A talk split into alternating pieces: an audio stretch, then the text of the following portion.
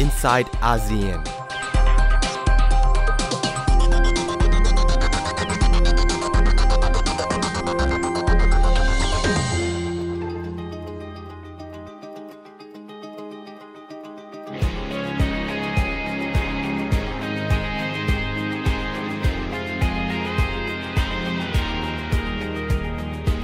It's two tickets to a concert. It's a Daytona airbrush t-shirt. Wondering who's gonna kiss who first. You know what I'm talking about. Hey baby, what you doing tonight? It's butterflies and Bud Lights. Under the stars and on the stripes of a beach towel in a spring break town. It's playing in the night air. Through the speakers all night long. Couple kids just living that American country love song. Every town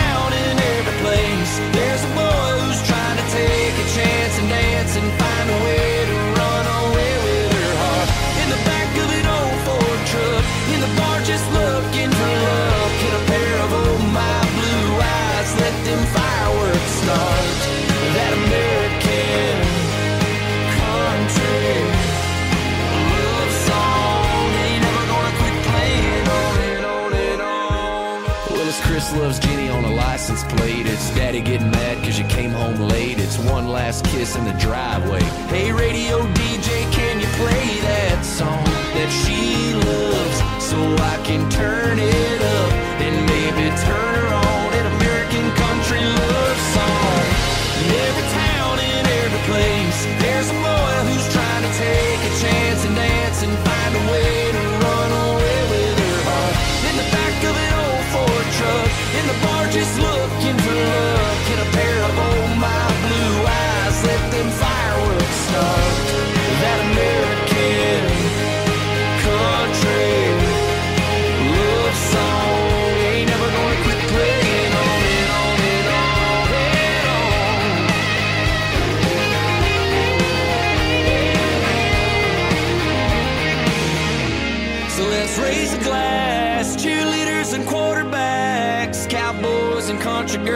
girls all around this small town world. To the same old pickup lines we've tried a million times. All the bad and good as it gets to the ones that you ain't met yet.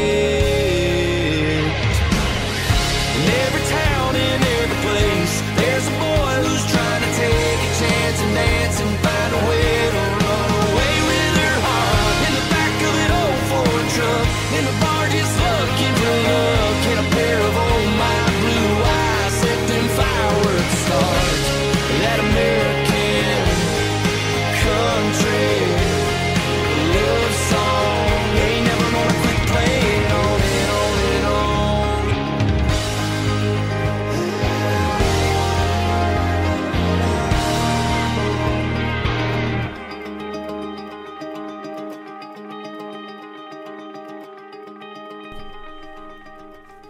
สวัสดีค่ะ คุณผู้ฟังคะพบกับ i n s i ซต์อาเซียน ดิฉันนัฐถาโกมลวาทินดำเนินรายการวันนี้มาพบกับคุณผู้ฟังนะคะ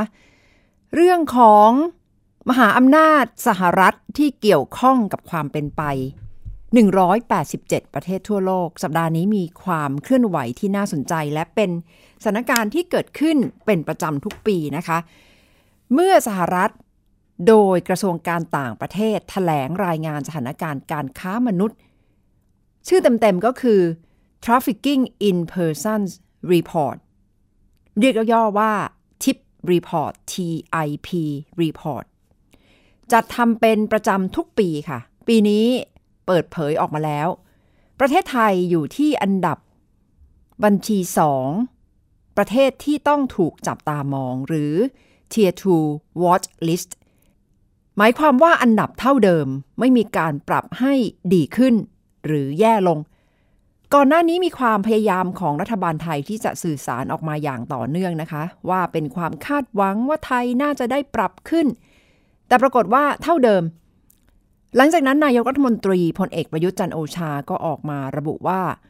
ก็ยอมรับผลที่ออกมา และไทยเองก็ต้องพยายามทำการบ้านให้หนักมากกว่านี้ เพื่อที่จะได้รับการปรับอันดับให้ดีขึ้นแต่สำหรับรายงานของทิปนี่ มีมุมมองที่หลากหลายนะคะ โดยเฉพาะการมองในเชิง การเมือง การกดดันทางการทูตความมั่นคง ตอนที่รู้ผลดิฉันได้สอบถามจากคุณฟิลโรเบิร์ตสัน ผู้ช่วยผู้อำนวยการ Human Rights Watch ฝ่ายเอเชีย ถึงผลที่ออกมา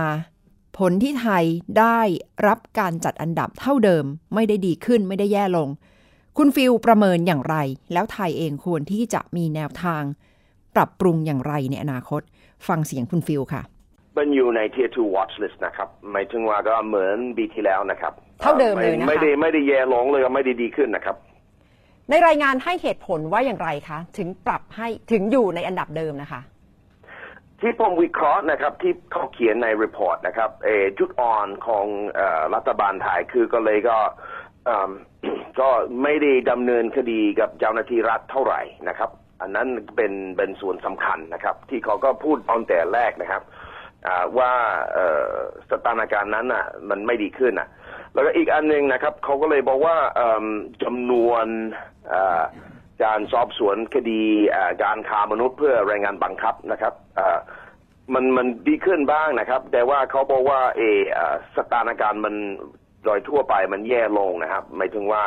เอ่อจำนวนเคสจำนวนคดีที่ขึ้นมานะมันไม่ไม่ไม่ไม่วิ่งทันเอ่อสถานการณ์ที่แย่ลงค่ะถ้าถ้าฉะนั้นหมายความว่าความพยายามของรัฐบาลไทยที่จะชี้แจง เพื่อให้ทางสหรัฐทบทวนในช่วงปีที่ผ่านมา พร้อม ๆ กับการแสดงผลงานในเรื่องต่างๆ ไม่เห็นผลสิคะ ก็ เขาบอกว่าก็มีการเปลี่ยนแปลงกฎหมายเลยก็ระบบศาลระบบอายการระบบต่างๆนะครับที่ดีพอสมควรนะครับที่ผมวิเคราะห์มาอย่างนี้นะครับ มันดูเหมือนว่าเขาก็เลยกำลังหาแนวที่จะพูดว่าระบบใหม่ทั้งหมดเริ่มทำงานปีที่ผ่านมานะครับ แต่ว่า ถ้าวัดผลน่ะก็ยังไม่ดีพอที่จะอัปเกรดได้ แต่ดูเหมือนว่าเขากำลังเตรียมตัวที่จะอาจจะให้ดีขึ้นปีหน้านะครับแต่สถานการณ์ที่จะพูดถึงเรื่องการค้ามนุษย์เรื่องประมงการค้ามนุษย์เรื่องเอขอทาน ก็ก็มีมีมีบางประเด็นน่ะ ที่เขาเขาข้างข้างชมเอรัฐบาลไทยด้วยนะครับ คุณฟิลถ้าเทียบอันดับของไทยในปีนี้กับประเทศเพื่อนบ้านที่ไทยเองก็จับตามองเช่นเดียวกันนะคะว่าจะถูกปรับให้ดีขึ้นหรือว่าเท่าเดิมหรือลดลงอย่างไร อย่างเช่น เมียนมามาเลเซียเป็นยังไงบ้างคะ ถ้าจะดูเพื่อนบ้านของไทยนะครับทางเมียนมาทางก็เหมือนไทยนะครับได้เป็น tier 2 watch list นะครับ แล้วก็ทางลาวก็เลย tier 2 watch list เหมือนกัน ที่มาเลก็เป็น tier 2นะครับ แล้วก็อันนี้เป็นเป็นเรื่องที่มันงงมากๆนะครับ คือก็เลยก็ทำไมก็มาเลจะดีขึ้นในปีนี้นะครับ โดยที่ว่าวิเคราะห์กับมาเลเซียไม่ค่อยทำอะไรเท่าไหร่ ถ้าจะเปรียบเทียบกับปีที่รัฐบาลไทยทำแต่ว่าก็เลยก็ทางสหรัฐให้มาเลดีขึ้น เป็น tier สองเมื่อก็ทางไทยก็ยังเป็นเทีย2 watch list นะครับค่ะ ตรงนี้แหละค่ะก็เลยกลายเป็นข้อสังเกตว่ารายงานสถานการณ์การค้ามนุษย์ของสหรัฐเป็นเสมือนเครื่องมือกดดัน ในเชิงการทูตหรือไม่คะ คุณฟิลอยู่ในวงการนี้ประเมินสถานการณ์อย่างไรคะเราก็เลยคิดว่าว่าจริง ๆ แล้วนะเขาก็เลยพยายามที่จะกระตุ้นเออรัฐบาลต่าง ๆ ให้เขาก็เลยก็จะหนักถึงปัญหา แล้วก็แก้ปัญหาเอาจริงเอาจังนะครับเอิ่มจุดอ่อนที่เราก็จะเห็นในระบบไทยนะครับ คือก็เลยเอ่อ ระบบการจัดการของเออแรงงานข้ามชาตินะแรงงานจากเขมรลาวพม่านะครับ จริงๆแล้วก็ระบบมันมั่ว แล้วก็มีปัญหาเรื่องเอการเอผักล้อมผักเขาคนเข้ามาที่ยังไม่ได้รับการดูแลพอสมควรจากรัฐบาลไทยจริง ๆ แล้วนะเราก็เลยมองว่าทางกระทรวงแรงงานก็ก็ก็เลยก็ต้องทำดีกว่านี้ด้วยเหมือนกันนะครับ แล้วก็คิดว่าถ้าเขาทำได้ถ้าก็จะมีระบบที่จะนับถือสิทธิของแรงงานข้ามชาตินะที่จะให้เขาช่วยแก้ปัญหาเรื่องการค้ามนุษย์โดยร่วมมือกับอีกชุมชนแรงงานจากประเทศเพื่อนบ้าน เราก็มองว่าก็เอ่อไทยอาจจะได้ tier สองปีหน้านะครับ จากนี้ไปควรจะต้องเร่งทำอะไรคะสำหรับฝ่ายไทยนะคะ แววเขาเลยก็เขาก็เลยก็ต้องจัดเรื่องไอ้ปัญหาที่เกิดขึ้นที่แม่ฮ่องสอนนะครับ ที่ก็มีระบบเสนอผู้ยิงอ่าเอ่ออยู่16 17อะไรแบบนี้ ไปให้เจ้าหน้าที่ที่เยี่ยมเยี่ยมพื้นที่นะครับ อันนั้นนะเป็นเป็นเป็นระบบที่เขาก็เลยก็ต้องจัดการให้เต็มที่นะครับนั้นอันนั้นมันอาจจะเป็นสิ่งที่ก็เลยก็จะเห็นได้ว่า ถ้าเขาทำเอาจริงเอาจังเเขาจะมองว่าอันนี้ก็เป็นเหตุเป็นหลักฐานที่จะให้เห็นว่าก็เลยเขาก็เลยพร้อมที่จะดำเนินคดีกับเจ้าหน้าที่ด้วยที่ก็เลยก็ได้ประโยชน์จากการค้ามนุษย์ หรือก็เลยก็อาจจะใช้ค้าประเวณีจากเด็กที่ก็ถูกบังคับเข้าไปอยู่กับคนนั้นด้วยนะครับ ความเห็นจากคุณฟิลโรเบิร์ตสันนะคะ ตั้งข้อสังเกตที่เมียนมาก็ได้รับการจัดอันดับ เท่าเดิม Tier 2 Watch List เหมือนประเทศไทย แต่ขณะที่มาเลเซียได้ปรับเพิ่มสูงขึ้น เป็นอันดับที่ 2 ซึ่งก่อนหน้านี้ก็มีข้อสังเกตนะคะว่า หรือสหรัฐจะรู้สึกว่า ต้องการที่จะร่วมมือ และได้ผลในแง่ของได้รับท่าทีตอบรับจากมาเลเซีย ก็เลยคล้ายๆ กับเป็นรางวัลให้ ในการประเมินสถานการณ์การค้ามนุษย์ อีกด้านที่น่าสนใจค่ะ ก็คือเรื่องของสถานการณ์เกาหลีเหนือ เพราะว่าเป็นประเด็นที่รัฐมนตรีว่าการกระทรวงการต่างประเทศ Rex Tillerson นำขึ้นมาเปิดประเด็นตอนที่พูดถึงเรื่องของการค้ามนุษย์ และพูดไปถึงประเทศจีนว่า พบว่ามีปัญหามากทั้งจีนและรัสเซีย ที่ใช้แรงงาน เกี่ยวข้องกับการค้ามนุษย์จากประเทศเกาหลีเหนือ ส่งผลให้ปรับลด อันดับของชิป อันดับด้านการต่อต้านการค้ามนุษย์ของจีนให้ตกต่ำลงไปอีก เหลืออันดับที่ 3 ค่ะ ซึ่งเป็นอันดับที่ต่ำสุด ขณะที่อีวังกาทรัมป์ลูกสาวของประธานาธิบดีโดนัลด์ทรัมป์ในฐานะที่เป็นที่ปรึกษาของทรัมป์และเป็นผู้นำการทำงานเพื่อต่อสู้กับการค้ามนุษย์ ขึ้นเวทีเปิดรายงานตัวนี้ด้วยนะคะ แถมยังนำผู้ชายและผู้หญิงรวม 8 คน ซึ่งสหรัฐประเมินว่าเป็นนักต่อสู้ด้านสิทธิมนุษยชนที่ควรจะได้รับการยกย่อง มีคนไทยรวมอยู่ด้วย และได้กล่าวสุนทรพจน์เพื่อที่จะเทิดพระเกียรติ พระบาทสมเด็จพระปรมินทรมหาภูมิพล อดุลยเดชว่าเป็นต้นแบบที่ดีที่ดูแลประชากรประสบนิกรภายในประเทศ ขณะที่อีวังกาทรัมป์ก็ถูกมองนะคะว่า เอ๊ะปากว่าตาขยิบหรือไม่ เพราะว่าด้านหนึ่งเป็นเสมือนผู้นำในการต่อสู้กับการค้ามนุษย์ แต่อีกด้านหนึ่ง ไปเปิดโรงงานเกี่ยวข้องกับสินค้าที่ตัวเองเป็นเจ้าของบริษัทไปเปิดโรงงานในประเทศจีนทำให้ถูกจับตามองนะคะว่า กำลังพยายามที่จะใช้ข้อต่อรองในความที่เป็นลูกสาวประธานาธิบดี และเป็นหัวหน้าในการต่อสู้กับการค้ามนุษย์ เพื่อที่จะเอื้อประโยชน์ให้กับการทำกิจกรรมทางเศรษฐกิจของตัวเองหรือไม่ค่ะทำให้ผู้คนก็ประเมินนะคะ อดมองไม่ได้ว่าเกี่ยวข้องกับเรื่องของการเมืองค่ะ ขณะที่คุณสุนัยผาสุข ที่ปรึกษา Human Rights Watch ประจำประเทศไทย ก็ระบุว่าน่าตั้งข้อสังเกตว่าเมื่อไทยถูกจัดให้อยู่ใน Tier 2 Watch List หรือประเทศที่ต้องถูกจับตามองอันดับที่2 2 ปีติดกัน มีความสุ่มเสี่ยงอย่างมากที่ปีหน้าถ้าไม่ดีขึ้น ก็อาจจะต้องถูกปรับให้กลับไปอยู่อันดับที่ 3 คุณสุนัยระบุว่า เหตุผลหลักที่ไทยยังถูกปรับ ให้อยู่ในอันดับเดิม ในรายงานสถานการณ์การค้ามนุษย์ก็คือ ไม่เอาจริงเอาจังในการปราบปราม จับกลุ่มและดำเนินคดี โดยเฉพาะกรณีของเจ้าหน้าที่ของรัฐ ที่เข้าไปเกี่ยวข้องกับการค้ามนุษย์ และตั้งข้อสังเกตค่ะว่าอาจจะเป็นเพราะว่า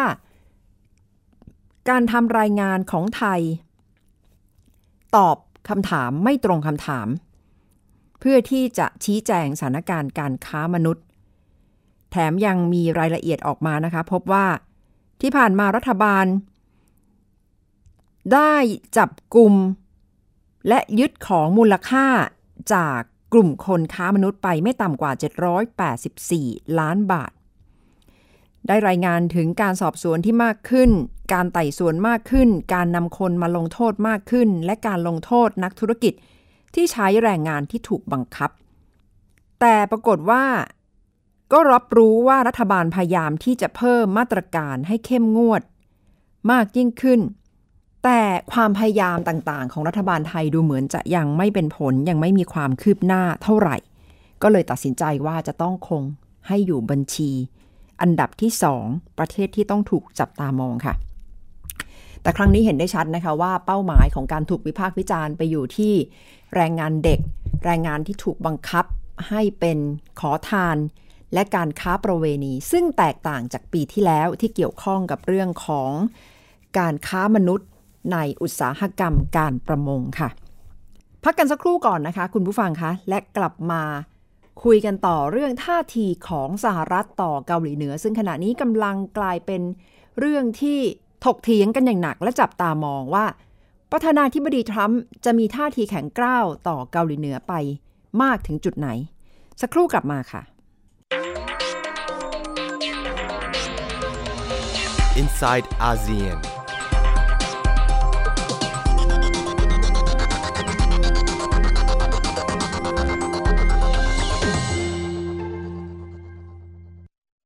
Thai PBS Application on Mobile ให้คุณเชื่อมโยงถึงเราในทุกที่ทุกเวลา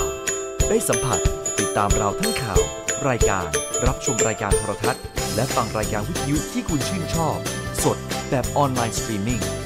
ชมรายการย้อนหลัง ข้อมูลกิจกรรมไทย PBS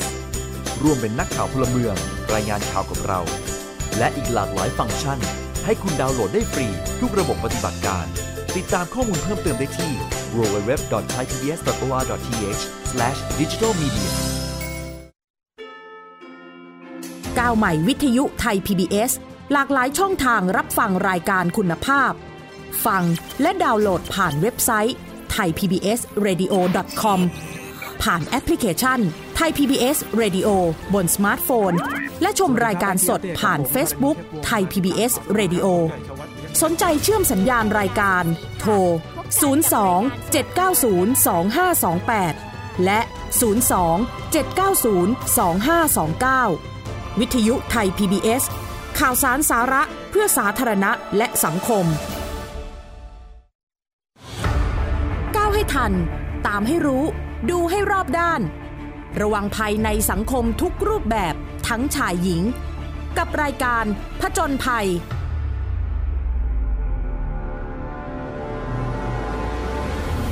ทุกวันจันทร์ 17 นาฬิกา 10 นาทีถึง 17 นาฬิกา 30 นาทีทาง www.thaipbsradio.com และแอปพลิเคชัน Thai PBS Radio อย่าให้ภัยเข้ามาใกล้ และจงระวังภัยเมื่อมาถึง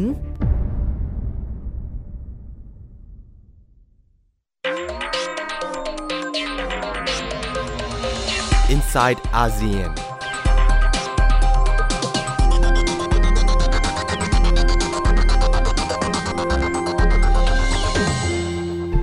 กลับมาติดตามช่วงที่ 2 ของ i n s i ซต์อาเซียนดิฉันนัทธาโกมลบาทินกำลังเป็นเพื่อนคุณผู้ฟังนะคะ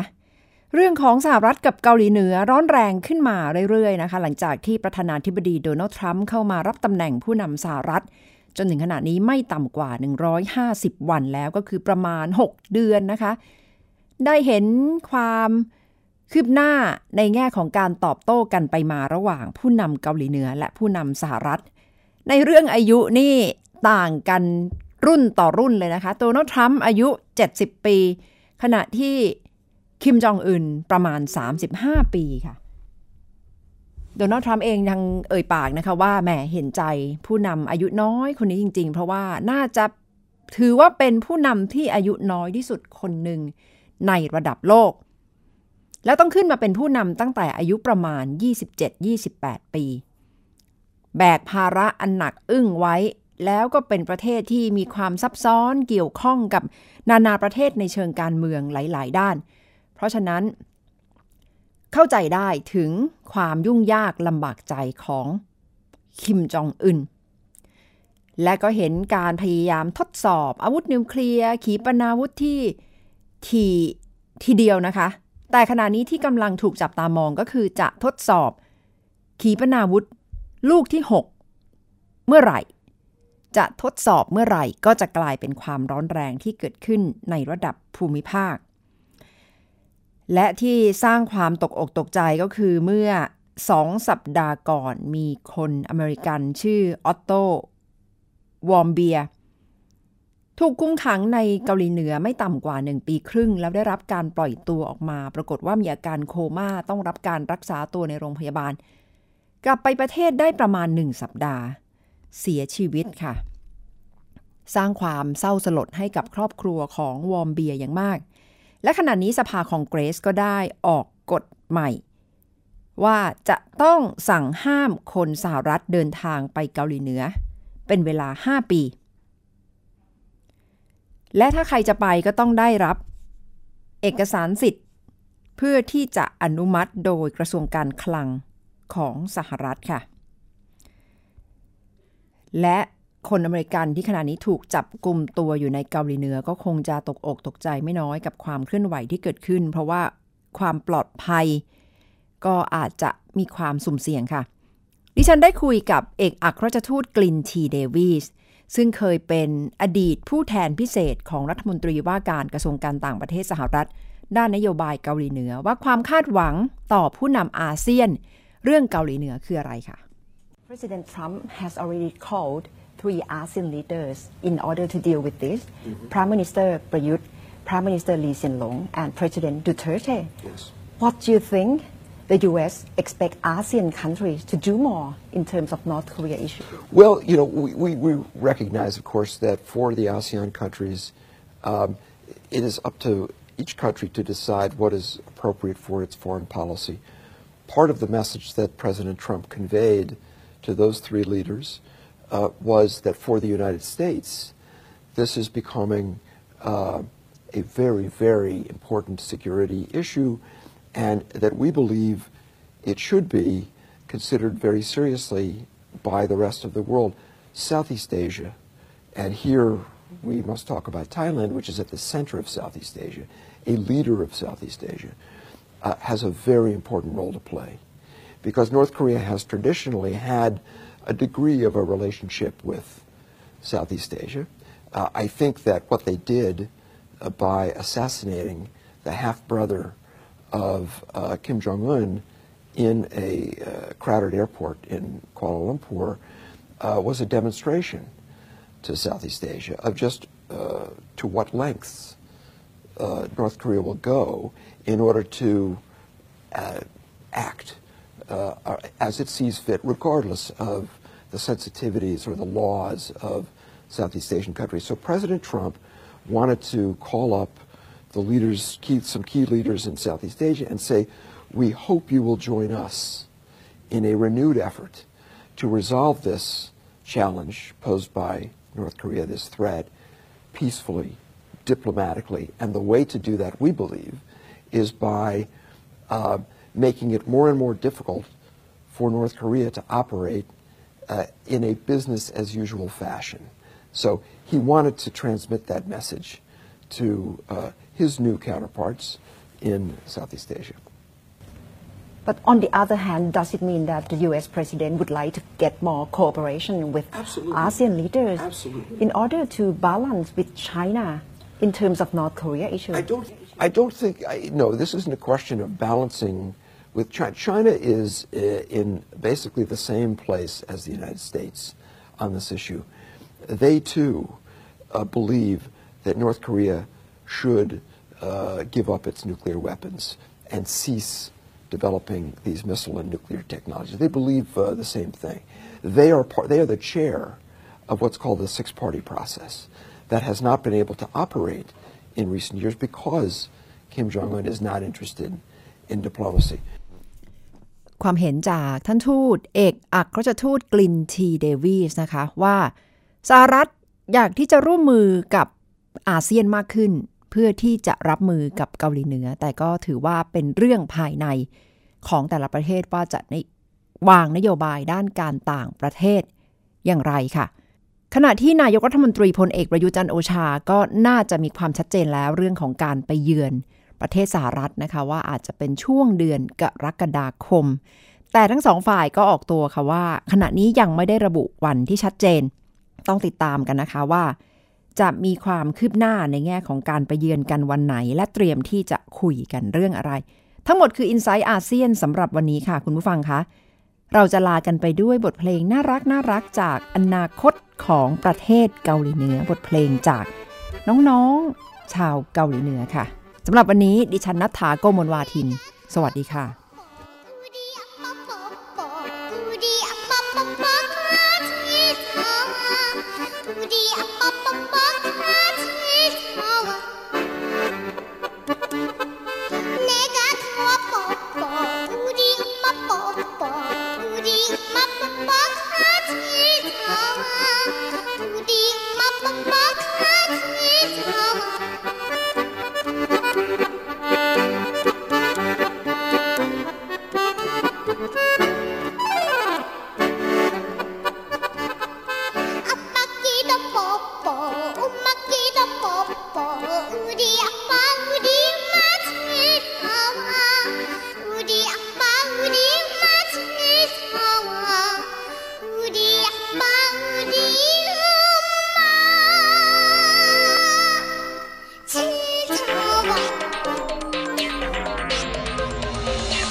사와 Inside ASEAN